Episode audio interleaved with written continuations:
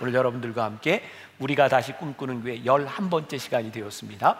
중반부터는 단순히 교회에 대한 꿈이 아니라 그 꿈을 우리의 신앙에 접목해 보자 이런 이야기를 했고 또 기억하시는 분들은 지지난 주에 제가 설교를 하면서 오늘 본문 아, 다음 다음 주에 이 본문을 가지고 다시 설교합니다. 이렇게 이야기를 했었어요. 그러니까 여러분들 중에 오늘 말씀을 들으며 아 연결점을 좀 찾고 싶다 그러면 유튜브로 돌아가서 예, 같은 본문의 말씀을 아, 한번 들어봐도 좋을 것 같습니다. 오늘 말씀의 제목은 선명한 비전 그리고 분명한 대가 이런 제목으로 말씀을 나누려고 합니다. 제가 이제 설교 준비를 하는 스타일이 미리 원고를 다 준비하고 우리 평신도 묵상팀에게도 이제 원고를 주고 묵상팀의 피드백을 받습니다. 아, 우리 평신도들은 어, 어떤 생각을 하는가. 그런데 이번에는 평신도들이 저를 좀 지적을 해줬어요. 우리 만나교회는 평신도들이 담임 목사의 설교를 지적하는 그런 교회예요. 근데 메이크 센스가 돼. 아, 참 이게 좋은 포인트다. 자, 한 부분을 제가 읽어드릴게요. 어떤 분이 이렇게 얘기를 했어요. 비전을 가진, 비전을 품은이라는 표현보다는 비전을 받은이라는 표현이 더 좋을 것 같습니다. 그러니까 제가 설교 원고에 비전을 가진 비전을 품은 이런 이야기를 했는데 진짜 비전은 내가 가지는 것이 아니라 같은 말일지 모르지만 하나님께 우리들이 받은 것입니다. 이게 더 좋은 표현이겠다. 오케이. 또 이렇게 이야기를 해줬어요. 하나님의 비전을 가진 사람을 하나님께서 쓰신다라고 표현이 되어 있는데 이 표현보다는 하나님께서 쓰시려고 하는 사람에게 하나님의 비전을 심어 주십니다. 이게 어떨까요? 그러니까 우리가 흔히 하는 말이 있어요. 어, 나 비전 받았어요. 그런데 사실은 똑같은 말일지 모르지만 내가 비전을 받았다면 그 내가 원해서 받은 것이 아니라 하나님이 나를 쓰시려고 나에게 비전을 주셨다. 이런 확신을 갖는다면 훨씬 멋지지 않겠는가?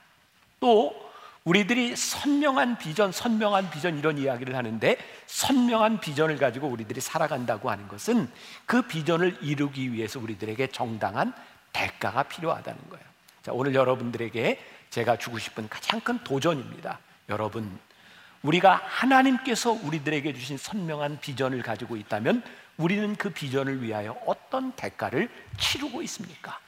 만일 우리들의 삶에 그 비전에 합당한 대가를 치르지 않고 있다면 우리는 거짓된 헛된 비전을 가지고 있는지 몰라요. 저는 비전, 그 꿈이라는 얘기를 참 좋아해서 여러분들이 저와 함께 신앙생활하고 설교를 들으면서 깨닫겠지만 제가 꿈에 대한 이야기를 많이 하잖아요. 교회도 그냥 교회가 아니라 꿈꾸는 교회. 어, 저는 이 꿈이라는 이야기를 할 때마다 가슴이 뛰거든요. 그런데 어느 날 저에게 이 꿈이라는 말이 참 두려운 말이구나. 왜냐하면 꿈이라는 이야기를 하는 순간부터 하나님은 그 꿈을 이루어 가시는데 하나님께서는 우리들이 한 말을 들으시고 이루어 가시는 분이기 때문에 우리가 꿈을 이야기하는 게 참 두려운 일이구나. 여러분들 보세요. 제가 함께 나누었던 어떤 꿈은 우리들 안에서 현실화되기도 하고 어떤 꿈은 이루어지지 않았어요. 근데 사실 이루어지지 않았다라는 말은 저는 틀린 표현이라고 생각하거든요. 이루어지는 이루어지지 않은 것이 아니라 지금도 이루어 가고 계신다. 이 꿈, 비전을 가지고 있는 사람의 삶에 중요한 삶의 방식, 태도가 있어요. 그게 뭐냐면 삶이 굉장히 radical해진다는 거예요. 자, 저는 또 radical이라는 말을 굉장히 좋아하죠. 2016년도에 1년 주제가 radical이었어요. 그때는 radical이라는 말을 그렇게 많이 했어요.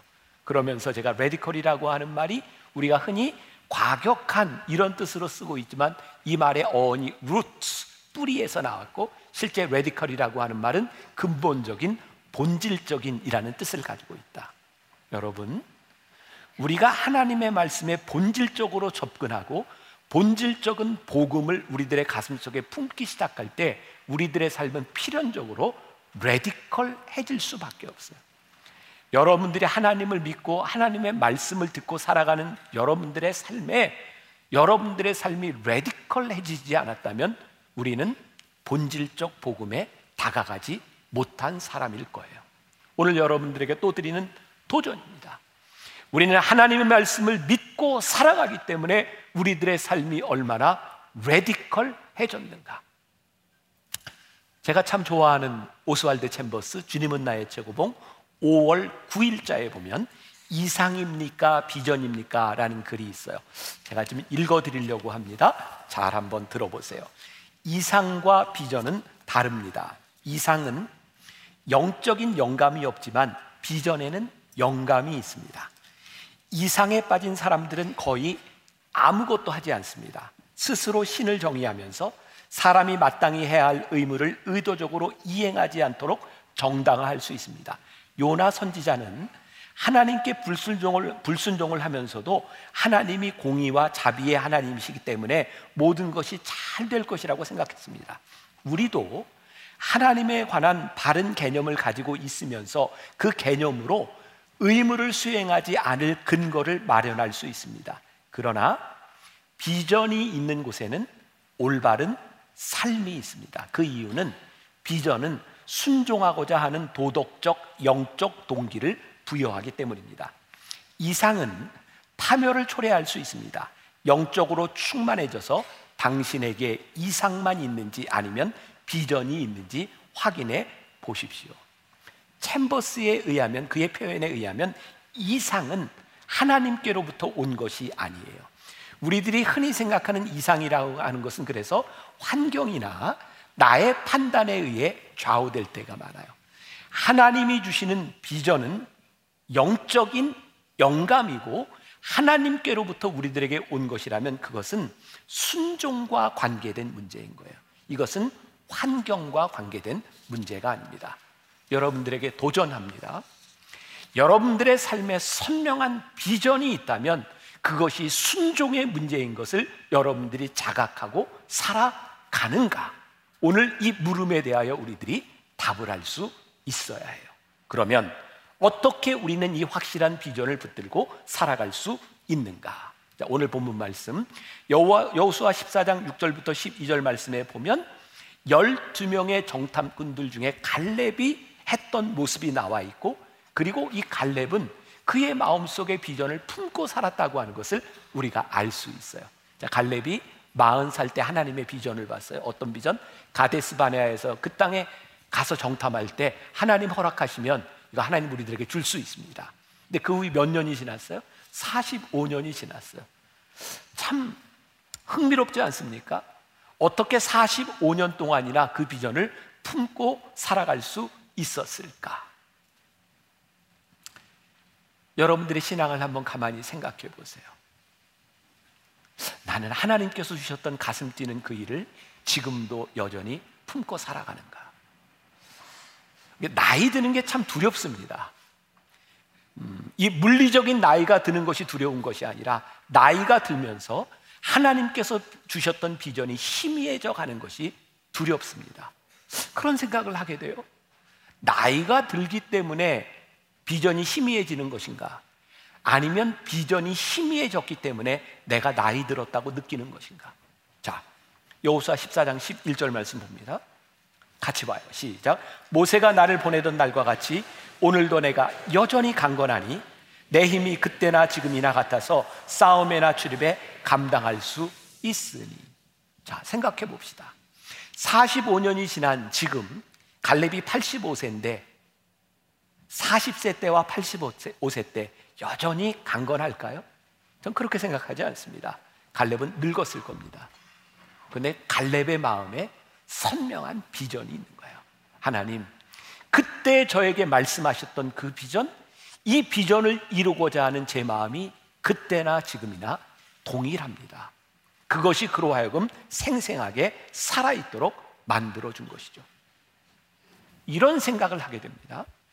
갈렙이 45년을 지나는 동안 그의 삶에 얼마나 많은 어려움이 있었을까요? 갈렙도 이스라엘 백성들과 똑같이 광야의 시간을 지나야 했어요.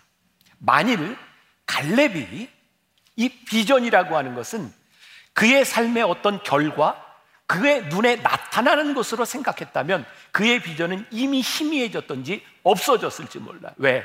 광야에서 많은 실패를 경험했기 때문이죠. 근데 갈렙은 그의 삶에 일어나는 어떤 사건, 어떤 결과가 그의 삶을 좌우하거나 그것이 비전을 좌우한다고 생각하지 않았던 것 같아요. 아니, 비전은 사건에 의해서 좌우되는 것이 아니라 그 비전을 내가 품고 살아가느냐, 살아가지 않느냐에 대한 문제야. 그래서 갈렙은 흔들리지 않는 마음을 가지고 있었어요. 그런데 이스라엘 백성들은 광야에서 어려운 일을 당할 때마다 그들의 비전이 흔들리고 넘어지고 깨어지죠.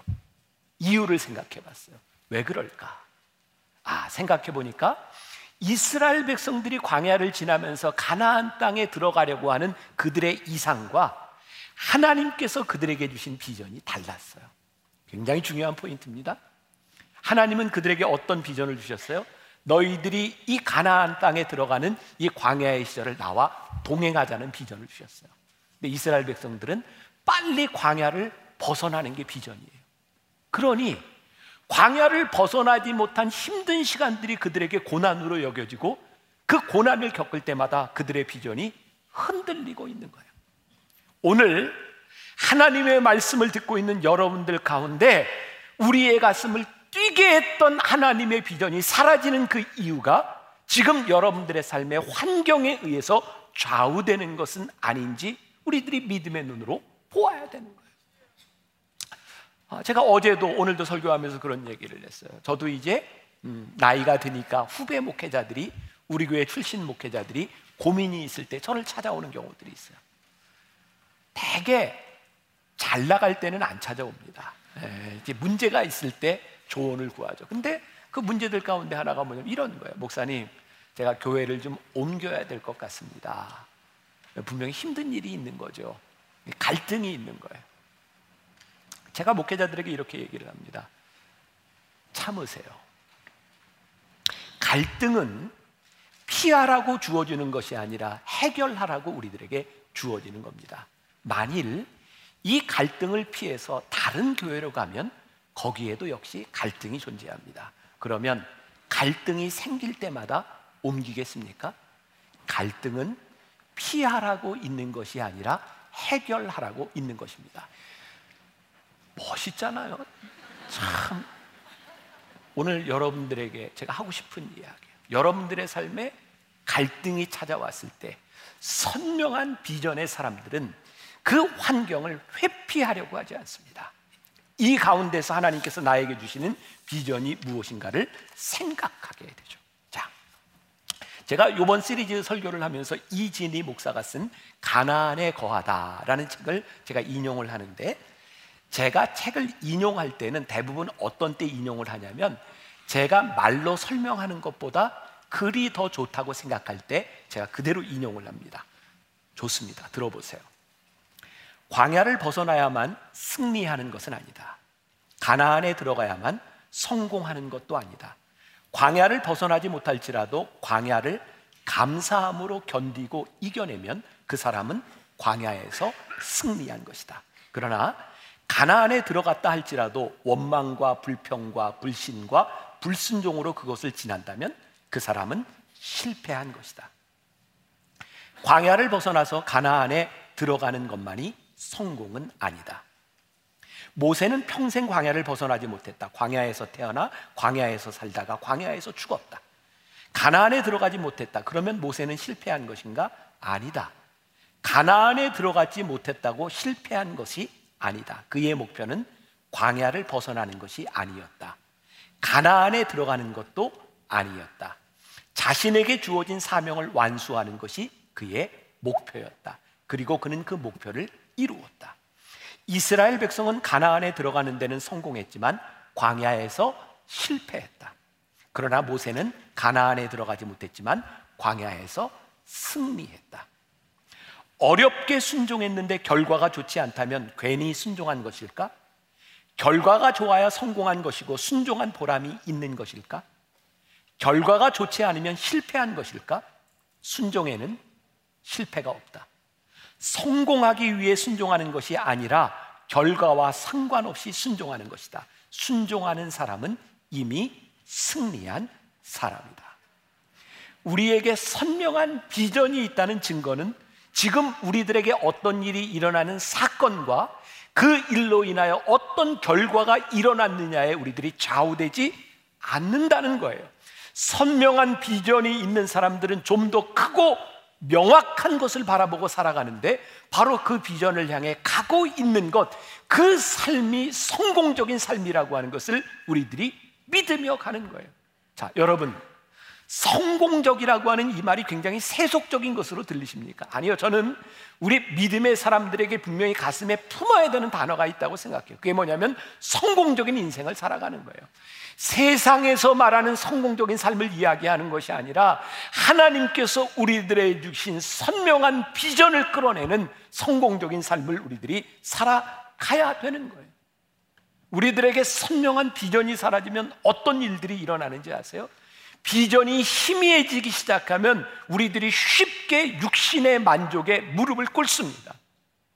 어느 날 여러분들의 삶에 육신적인 만족이 자꾸 내 삶을 지배하고 있다면 그것 때문에 내 삶이 흔들리고 있다면 여러분들의 삶에 하나님이 주셨던 선명한 비전이 흐트러졌다는 증거예요.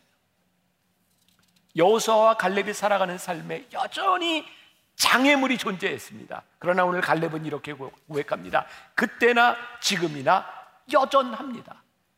제가 선명한 비전과 더불어서 분명한 대가라는 말을 했어요.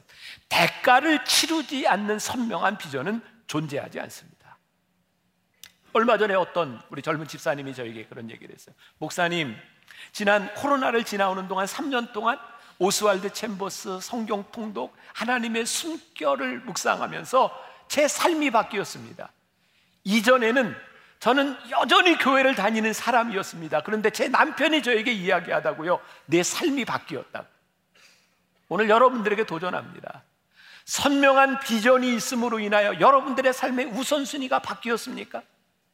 여러분들의 삶의 결단이 일어났습니까? 그 결단을 이루기 위하여 여러분들의 삶에 헌신이 있었습니까? 우리가 하나님을 믿고 살아가는 그리스도인인데 하나님을 믿으면서 우리들의 삶의 우선순위도 바뀌지 아니하고 우리들의 삶의 결단도 일어나지 아니하고 우리들의 삶의 헌신도 일어나지 않는다면 우리는 하나님의 비전을 가지고 살아가는 사람들이 아닌 거예요. 자, 여러분들의 삶을 여러분들이 스스로 판단해 보세요. 이스라엘 백성들이요. 가나안에 들어가기 위해서 광야를 지나는 동안 그들이 불평과 불만이 참 많았다고요. 오늘 여러분들의 삶의 한가운데 불평과 불만이 존재한다면 왜 불평과 불만이 존재할까를 생각해 보시라고. 자, 홍해를 건넜어요? 제가 지도를 그릴 텐데 믿음의 눈을 들어 보세요. 자, 요렇게 여기가 지중해고 여기가 애굽 땅이고 자, 애굽 땅에서 이렇게 나오면 여기 홍해가 있어요. 그리고 이쪽에 시나이 반도가 있어요. 이스라엘 백성들이 홍해를 건너서 시나이 반도로 해서 이렇게 돌아서 이렇게 가나안으로 들어가죠. 다 보셨죠? 네, 이거 안 보면 말이 안 되는 비전을 가지고 보세요. 자, 이스라엘 백성이요 홍해를 건너는 순간 그들은 이 시내 반도를 지나서 광야를 지날 수밖에 없는 그 길에 들어선 거예요. 그러면 광야로 들어섰으면 광야에 물이 없는 게 당연한 거 아니에요? 물이 부족한 거예요. 광야로 들어서는 그 순간부터 먹을 게 없어요. 하나님께서 만나를 주시지 않으면 먹을 게 없는 게 당연하지 않은가요? 이스라엘 백성들이 하나님의 인도하심을 따라 광야를 건너서 가나안 땅으로 건너가야 되겠다고 생각하는 아니 그렇게 살아가는 순간부터 그 어려움들은 너무나 자명한 일인 거예요. 그러면 그 길은 우리들이 지나가야 되는 길인 거예요. 여러분들이 하나님의 사람으로 살아가겠다고 하나님의 뜻대로 말씀대로 살아가겠다고 이 세상에서 선포하는 순간 하나님의 사람으로 살아가는 이 세상에서 어떻게 불편하지 않겠어요? 그런데 그 불편함을 불편함이라고 불평하고 있다면 분명한 거죠. 여러분들에게 비전이 희미해진 거죠. 하나님의 사람으로 살아가는 우리들이 포기해야 될 것이 있고 우리들이 결단해야 될 것이 있고 우리들의 꿈을 포기하는 것이 아니라 이 어려운 상황 가운데서 어떻게 우리들의 삶의 방식을 바꾸며 우리들이 하나님과 동행할까를 고민하는 사람들이 되어야 되는 거죠. 혹시 오늘 예배를 드리는 여러분들 가운데 지금 경제적으로 많이 어려워졌어. 나에게 돈이 없어. 그게 만일 여러분들의 삶을 절망하게 만든다면 여러분들의 삶에 선명한 비전이 없다는 증거. 내가 건강을 잃었어. 건강을 잃었는데 내 삶이 완전히 무너졌다고 생각한다면 여러분들에게 선명한 비전이 존재하지 않은 거예요. 건강을 잃으면 힘들고 아픈 거예요. 돈을 잃으면 살아가는데 힘들고 불편한 거예요. 그럼에도 불구하고 우리들에게 선명하게 세워지는 하나님의 비전이 있을 때, 우리들에게 소망이 있을 때, 우리들이 그 길을 이겨내는 거죠. 자, 로마서 5장 3절과 4절 말씀 보겠습니다. 같이 봅니다. 자, 시작. 다만 이뿐 아니라 우리가 환난 중에도 즐거워하나니 이는 환난은 인내를 인대는 연단을 연단은 소망을 이루는 줄 알미로다. 저기에 보면 노란 글씨로 환란과 인내 처음과 나중 단어만 나와서 가운데 거 다 빼보세요. 환란이 뭐를 향해 가고 있어요? 소망을 향해 가지고 있어요. 자, 환란이요. 환란 중에 소망을 바라보면 어떤 일이 일어나는가? 인내해요. 인내하면서 무엇을 고백하는가? 아, 하나님이 나를 연단하시는구나. 환란 가운데 우리들이 소망이 살아 있으면 인내하고 연단의 과정을 지나가는 거예요. 또 제가 개인적으로 굉장히 좋아하는 말씀 욥기 23장 10절 말씀 같이 봅니다. 시작. 그러나 내가 가는 길을 그가 아시나니 그가 나를 단련하신 후에는 내가 순금같이 되어 나오리라. 욥 하면 떠오르는 게 고난이잖아요. 욥이 뭐라고 고백해요? 내가 가는 길을 그가 아시나니 그가 고난과 시련 가운데서 하나님이 내가 가는 길을 그가 아시나니 아 하나님이 나를 단련하신 후에는 나를 뭘로 순금같이 나를 만들고 계시는구나. 이 선명한 비전 하나님이 주시는 삶을 살아가는 사람들에게 어떤 꿈이 있어요? 야 순금처럼 하나님이 나를 만드시는구나. 사도 바울이요 그의 목회 가운데 굉장히 고민했던 게 있어요. 나이가 들면서 내가 이 목회 여정을 잘 마칠 수 있을까? 저는 이 고민이 저의 고민처럼 느껴지기 때문에 사도 바울의 마음이 너무 잘 이해가 되고요. 저는 이 고민이 오늘 여러분들에게도 저는 동일한 고민이 되어야 된다고 생각해요. 자, 그래서 사도 바울이 아, 고린도전서 9장 27절에서 이런 고백을 하죠. 자, 같이 봅니다. 시작. 내가 내 몸을 쳐 복종하게 함은 내가 남에게 전파된 후에 자신이 도리어 버림을 받을까 두려워함이로다. 사도 바울이 두려움을 가지고 자기가 몸을 쳐 복종했대요. 사도 바울이 이렇게 지나갈 때마다 채찍을 가지고 막 치고 다녔나요? 아니죠. 그가 몸을 쳐 복종하게 했다는 그 이유는 그의 마음속에 두려움이 있었는데 내가 이 복음을 다 전한 후에 버림을 받으면 어떡하나 왜 그런 두려움을 가졌을까요? 사도 바울이 나이가 드는 거예요. 몸이 연약해지는 거예요. 어느 날 하나님께 받았던 생생한 그의 간증과 그의 삶의 비전이 점점 약해지는 것 같은 거예요. 아, 내가 이렇게 살아가다가는 나중에 버림을 받을지도 모르겠어. 그래서 사도 바울은 그의 몸을 쳐서 복종케 했다. 이게 저에게 너무 와닿는 거예요. 저에게 동일한 두려움이 있거든요. 하나님, 제가 위해 목사로 목회를 하고 이곳 강단에 서서 말씀을 전하고 있는데 하나님, 제가 목회를 마무리하는 그 여정에 섰을 때에 제가 버림받지 않는 사람이 되었으면 좋겠습니다. 저는 사도 바울이 느꼈던 두려움을 이해할 수 있을 것 같아요. 왜? 사람들이 그런 얘기를 많이 하는 거예요. 목사님, 나이 들면 변한대요. 나이가 들면 사람이 이상해진대요.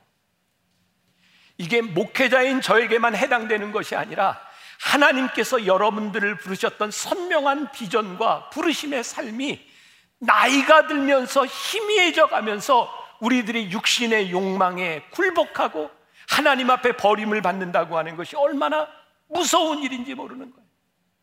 선명한 비전을 가지고 있는 사람이 끝까지 살아가야 될 삶의 모습이 무엇인지를 우리들이 그리지 않으면 우리는 쉽게 타락하고 넘어질 수 있는 존재인 거예요.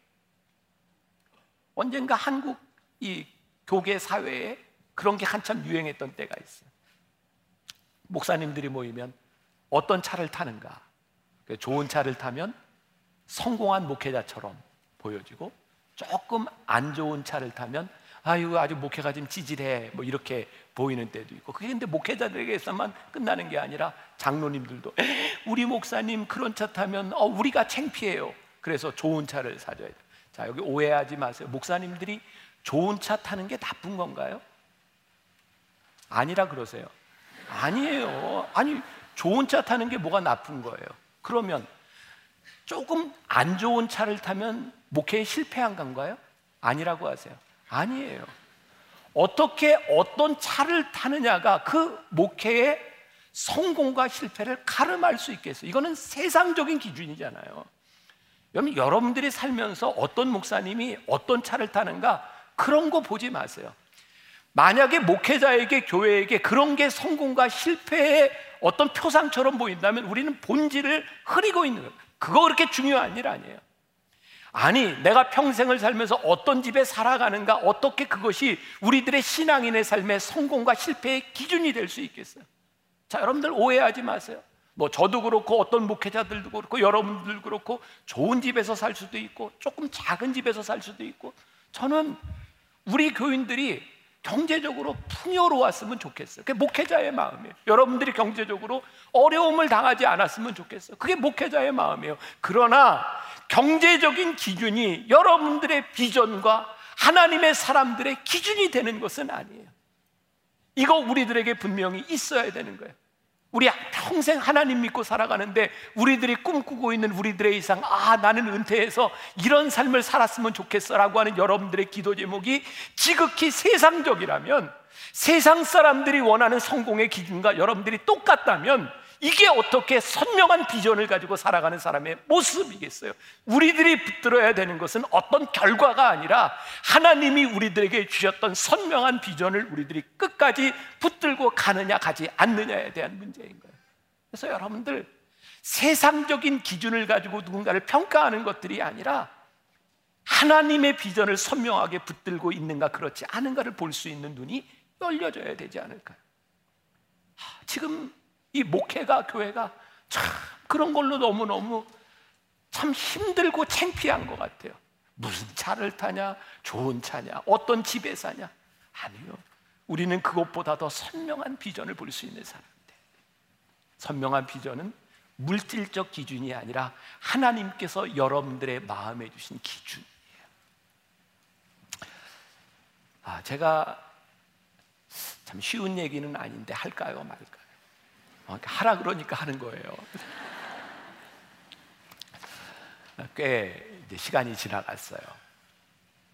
제가 이제 몸이 이제 많이 아팠잖아요. 요즘 코로나 이제 지나면서부터는 어, 이런 얘기 하면 안 되는데 병원 입원 안 한 지 3년이 넘었어요. 이런 말 하면 안 된다 그랬는데 근데 그 전에는 1년에 한 번, 두 번은 다 병원에 입원해서 그렇게 많이 힘든 시간을 한 15, 16년 지나왔거든요. 근데 제가 사실은 진짜 심각한 병 때문에 아픈 것보단 심각한 병은 아닌데 통증 때문에 힘들었던 게 요로결석이었거든요. 이제 제가 8년 동안 8번 요로결석이 계속 오다 보니까 우리 교인 중에 한 분이 제가 요로결석이 왔을 때 다른 병원에 이렇게 입원을 시켜주면서 목사님 한번 전체적으로 한번 검사를 해보세요. 그때 이제 요로결석 경험해 본 분들은 아시겠지만 통증이 굉장히 심하니까 뭐 정신 없어요. 근데 병원에 입원을 시켰는데 제가 가보니까 아무튼 너무너무 좋은 방인 거예요. 병실이. 이제 뭐 링거를 꽂고 검사하고 이렇게 있는데 너무 방이 좋아서 살짝 물어봤어요. 여기 하루에 얼마예요? 그랬더니 하루에 200만 원이래 방이. 근데 저를 입원시켜 주신 분은 그분이 다 계산할 생각을 하고 저를 입원을 시킨 거예요. 근데 마음이 불편한 거예요. 거기 있는데. 근데 이제 몸은 아프고 이제 검사는 시작됐고. 근데 제 아내가 옆에서 계속해서 우리 나가야 되는 거 아니야? 나는 아파 죽겠는데 계속 나가야 되는 거 아니야? 그래서 이제 결국은 간호사를 불러가지고 아무래도 방을 좀 옮기는 게 좋겠다고 그래서 다 뽑고 방을 옮겼어요. 퇴원을 할 때가 됐는데 아마 수관하수한지 그 간호부장인지 잘 기억은 나지 않지만 어, 저에게 와서 하는 이야기였어요. 목사님 방을 옮겨주셔서 감사해요.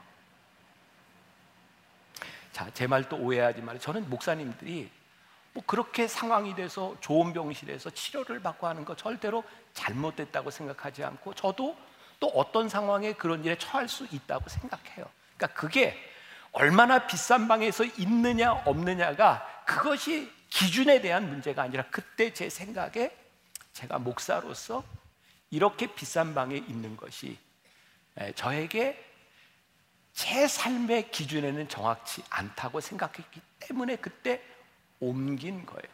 저는 그때 그 마음이 저에게 살아 있었음과 그리고 목회자인 저를 바라보면서 목사님 방을 옮겨 주셔서 감사해요 라고 말했던 그분의 목소리가 생생해요. 다시 말합니다. 내가 목사이기 때문에 여러분들이 하나님의 사람이고 교인이기 때문에 나는 여기에만 있어야 돼. 그런 기준을 이야기하는 게 아니에요. 적어도 저와 여러분들의 삶에 하나님의 선명한 비전이 살아있기 때문에 내가 내 삶을 결정하고 결단하고 내 삶의 손해도 좀 볼 수 있고 내가 정당한 대가를 지불할 수 있는 인생을 살아가는가 그것이 우리들의 삶의 기준이 되어야 거예요. 뭐 이 얘기가 너무 여러분들에게 동떨어진 얘기처럼 들린다면 어, 좀더 현실적인 제 삶의 이야기. 요즘 제 마음을 가장 흔들어 놓는 제일 중요한 요인 중에 하나가 뭘까요? 제 손녀딸. 어, 뭐 다른 거 없어. 요즘은 그냥 걔가 우선이에요. 그리고 저하고 같이 있을 기회도 얼마 없어요. 이제 얼마 동안 여기 이제 같이 있어요. 지금도 12시 예배 나와서 예배를 드리고 있는데 제가 목회를 하면서 우리 아이들이 어렸을 때 제가 지켰던 게 있어요. 주일날은 아빠한테 오지 마. 아빠는 주일날 너희 아빠가 아니라 담임 목사야. 그래서 어쩌면 좀 차갑게 주일날 애들이 어렸을 때 저에게 와서 아빠 그러면 제가 모르는 척하고 가. 아빠는 담임 목사야. 근데 손녀딸이 그걸 흔들어 놨어요. 아, 로비에 이렇게 나와서 제가 인사를 할 때면 와서 제가 이렇게 일로 와 그럼 올 때도 있고 안 올 때도 있어요. 아주 짧은 시간이에요. 그 시간에 저에게 굉장히 고민스러운 시간이에요. 그리고 돌아서서 아, 돌아오는 교인들에게 이제 인사 안녕하세요. 제가 로비에서는 이렇게 인사하죠. 저에게 손녀딸을 바라보고 싶은 시간이에요. 근데 등을 지고 교인들에게 인사해요. 굉장히 작은 일 같지만 아, 제가 주일날 로비에서 내 손녀딸의 할아버지가 아니라 나는 우리 교인들의 담임 목사야. 아주 작은 부분인데 제 삶의 기준인 거예요. 제가 가지고 있는 기준이 여러분들의 삶을 다 만족시키거나 여러분들의 기준과 동일하지 않습니다. 그러나 하나님 제가 끝까지 이 목회를 마치는 날까지 하나님 앞에 버림받지 않는 사람이 될 수 있도록 제가 가지고 있는 기준을 선명한 비전을 지키며 살아가게 해주세요. 그게 사도 바울이 가지고 있었던 두려움이 저에게는 느껴지는 거예요. 오늘 이것이 저 개인의 두려움으로 끝나는 것이 아니라 여러분들의 삶의 두려움으로 여러분들이 느껴졌으면 좋겠어요. 하나님, 저에게 주셨던 그 선명한 비전이 흔들리지 아니하도록 하나님 제가 버림받지 아니하도록 하나님 육신의 나이가 들어가면서 제가 연약해졌다고 느끼는 사람이 아니라 갈렙처럼 그때나 지금이나 하나님 저에게 주셨던 선명한 비전이 제 가슴에 살아 있습니다. 라고 말할 수 있는 사람이 되는 것. 선명한 비전이 있는 사람들은 삶에 차선책을 두지 않아요. 아니, 차선책을 두지 않으려고 노력해요. 우리들의 삶에 비상구를 두려고 노력하지 않아요. 아, 비상구를 두지 않아야 되는 거예요. 그래야 하나님 제가 이 길을 갈 수 있습니다. 멋지잖아요? 우리의 삶이 선명한 비전으로 비상구를 두지 않고 살아간다고 하는 것. 그게 우리들의 삶을 멋지게 붙잡아 주는 거잖아요. 저는 하나님을 믿는 사람들이 좀 멋있었으면 좋겠어요. 외모적으로 멋있는 게 아니라 사람들이 볼 때, 야, 어떻게 저 사람은 저렇게 흔들리지 않아? 어떻게 저 사람은 저렇게 선명한 삶의 기준을 가지고 저렇게 살아갈 수 있어? 그게 우리의 이상이 아니라 하나님이 우리들에게 주셨던 비전으로 말미암아 우리들이 붙잡고 살아갈 수 있는 그. 이사야 41장 10절에 보니까 두려워하지 말라. 내가 너와 함께 함이라. 놀라지 말라. 나는 내 하나님이 됨이라 내가 너를 굳세게 하리라 참으로 너를 도와주리라 참으로 나의 의로운 오른손으로 너를 붙들리라. 하나님이 우리들에게 약속해 주신 말라기 4장 2절 말씀. 내 이름을 경외하는 너희에게는 공의로운 해가 떠올라서 치료하는 광선을 비추리니 너희가 나가서 외양간에서 나온 송아지 같이 뛰리라. 하나님은 성경에서 한 번도 우리의 환경을 바꾸어 주시겠다고 말씀하지 않으세요. 두려워하지 말라고. 내가 너와 함께 하리라고. 의로운 해가 떠올라서 너를 치료하리라고 하나님께서 우리들에게 말씀해 주세요. 선명한 비전이 있는 사람은요. 탐욕을 이겨요. 탐욕만 이기면 우리들의 삶이 굉장히 심플해집니다. 그리고 굉장히 이지해져요. 고민할 게 별로 없습니다. 내 탐욕이 우리 가운데 계속 살아있으면 굉장히 고민스러워요. 뭐 저의 기도 제목이에요. 어, 여러분들의 기도 제목이 되었으면 좋겠고 하나님 탐욕으로 인하여 욕망과 욕심으로 인하여 우리의 삶이 무너지지 아니하고 우리의 삶의 기준이 선명해져서 그 기준으로 살아가게 하여 주옵소서. 다시 한번 얘기해요. 여러분 다른 사람을 판단하지 마세요. 그 사람은 그 사람의 기준으로 살아가면 괜찮아요. 여러분들의 판단이 외적인 외형을 가지고 판단하지 마세요. 내가 하나님 앞에 선명한 기준을 가지고 살아가면 되는 거예요.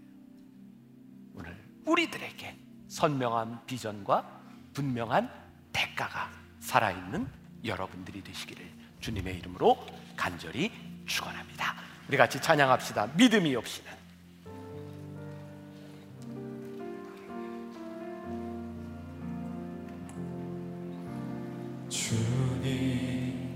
마음이 너무 둔해서 주님을 볼 수 없습니다. 땅에 속하여 이 땅만 보다가 주님 손을 놓쳤습니다. 나는 나은혜로 왔는데 왜 주저앉게 되었나 나는 정직인데 언제부터 내 삶에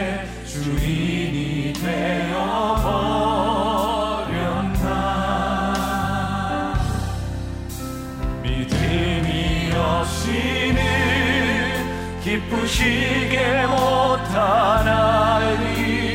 고대 쓰고 다 헛될 뿐이라 믿음이 없어서 무너진 삶의 모든 자리에 다시 주님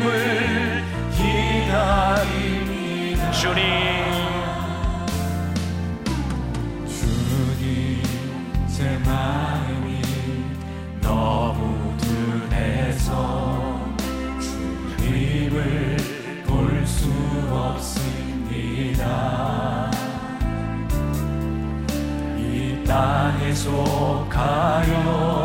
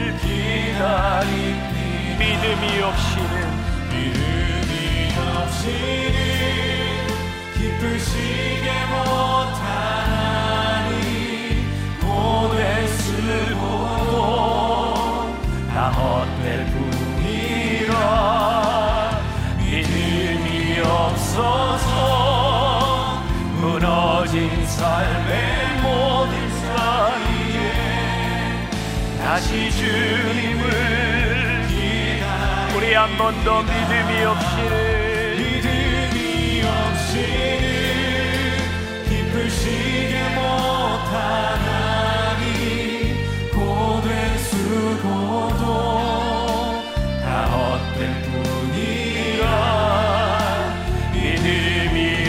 없어서 무너진 삶의 모든 자리에 다시 주님을 믿음이 없이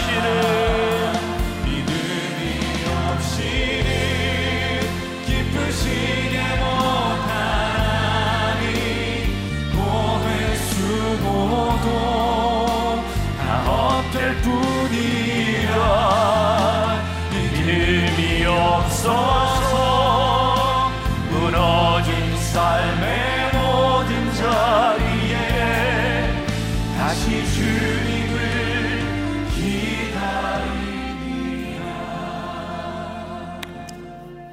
어느 날 우리의 모습을 보니 선명했던 비전이 사라져 버리고 어느 날 우리의 모습을 보니 참 초라한 인생이 되어 버렸습니다. 돈이 없어서 초라한 것도 아니고 건강을 잃어서 초라한 것도 아니고 우리들의 선명한 비전이 사라져 버리니 얼마나 쉽게 세상 욕망에 무릎을 꿇고 세상 욕심에 무릎을 꿇고 살아가게 되었는지 그것이 참 비참해 보입니다. 하나님, 다시 한번 믿음으로 우리를 일으켜 세워 주옵소서. 우리의 가슴에 뛰는 선명한 비전이 되살아나게 하여 주옵소서. 우리의 비전은 내가 원하는 것이 아니라 하나님과 함께 동행하며 가는 인생임을 다시 한번 고백하게 하여 주옵소서. 지금은 우리 주 예수 그리스도의 은혜와 하나님 아버지의 무한하신 사랑과 성령의 인도하심이 선명한 비전 그리고 정당한 대가를 지불하며 기꺼이 살아가겠습니다. 다짐하며 나가는 당신의 사랑하는 모든 백성들 위해 지금부터 영원까지 함께 하시기를 간절히 축원하옵나이다. 아멘.